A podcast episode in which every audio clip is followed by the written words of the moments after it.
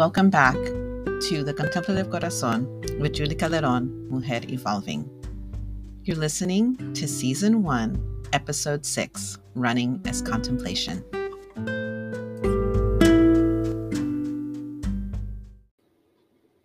Thank you for joining me for Episode 6, Running as Contemplation. I want to open with a check-in and a disclaimer. The check-in is that Omicron is surging here in Northern California where I live, and I know that it is affecting all of us and our ability to make time and have energy to contemplate. So just know that I'm mindful of that, and in my own life, it has been a struggle to make that time. I also want to share a disclaimer. I am not saying that running or any other type of physical exertion is what you need to do to experience a contemplative state. This is my journey and how I've been able to achieve it. And so this is going to be one of many reflections on activities that have helped me practice. In the past, I've written reflections on the meaning of running and how running can lead to contemplation. Now, I've hated running for most of my life, but now I love it. My running journey began in 2006. It began as a challenge from my best friend. She had completed her first half marathon with team and training, and so she issued a challenge to me to train. Since that initial dare, I have run over 1,386 miles in weekend training runs. I have run several hundreds, we'll never really know the total because I haven't logged them, more during the week on treadmills or tracks. And I have completed 21 half marathons, that's 275 miles. Now don't get it twisted. I am not a star runner. I don't look like a runner.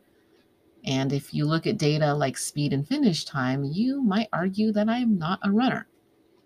So even if I'm slowly jogging or trudging and cursing, I am a runner.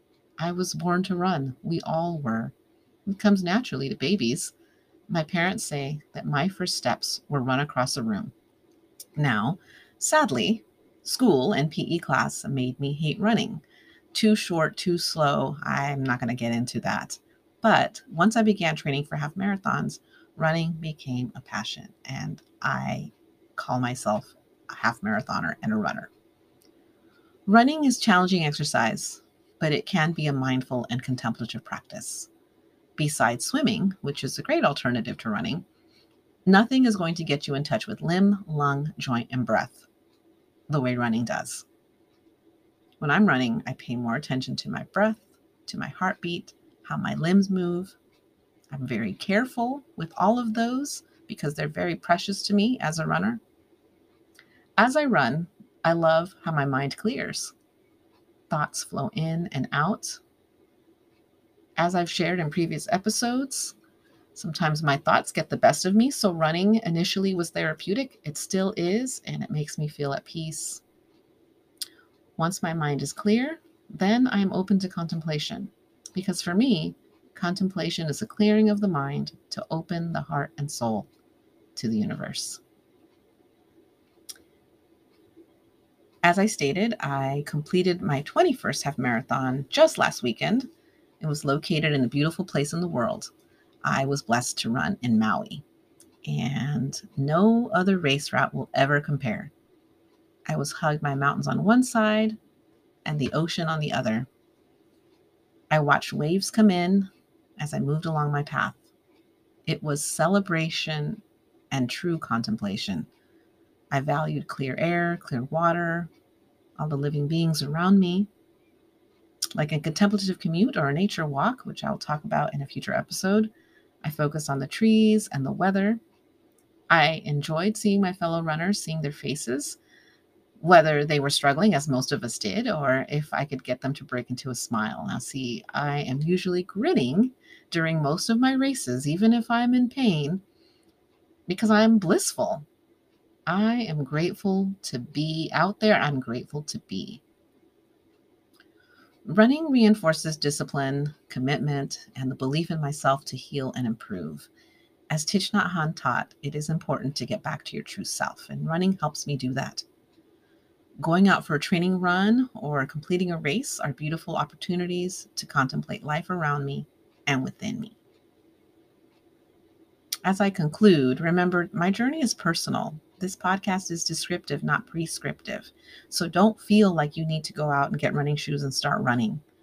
As you begin or continue your journey in contemplative practices, whether you're doing that with or without me, you will find your way. You will find what works for you and what helps you get to that place. I also want to take a moment to share my feelings about the death of Thich Nhat Hanh. While I'm a neophyte with his work and may not know him as a teacher as some others have, he was very special to me, and his passing did touch me. So I would like to just take a cleansing breath in his honor.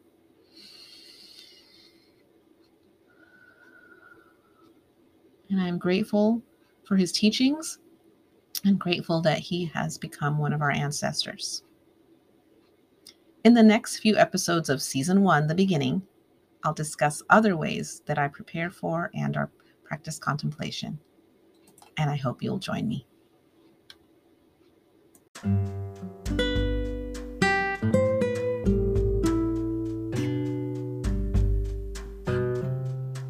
Gracias for tuning in to the Contemplative Corazon with Julie Calderon of Mujer Evolving. You will find show notes at mujerevolving.com at the Contemplative Corazon tab, where you will find links and other content. Please look for me on Instagram at Mujer Evolving. Please like and subscribe to this podcast via Spotify and Google Podcasts. Gracias por su apoyo. Thank you for the support.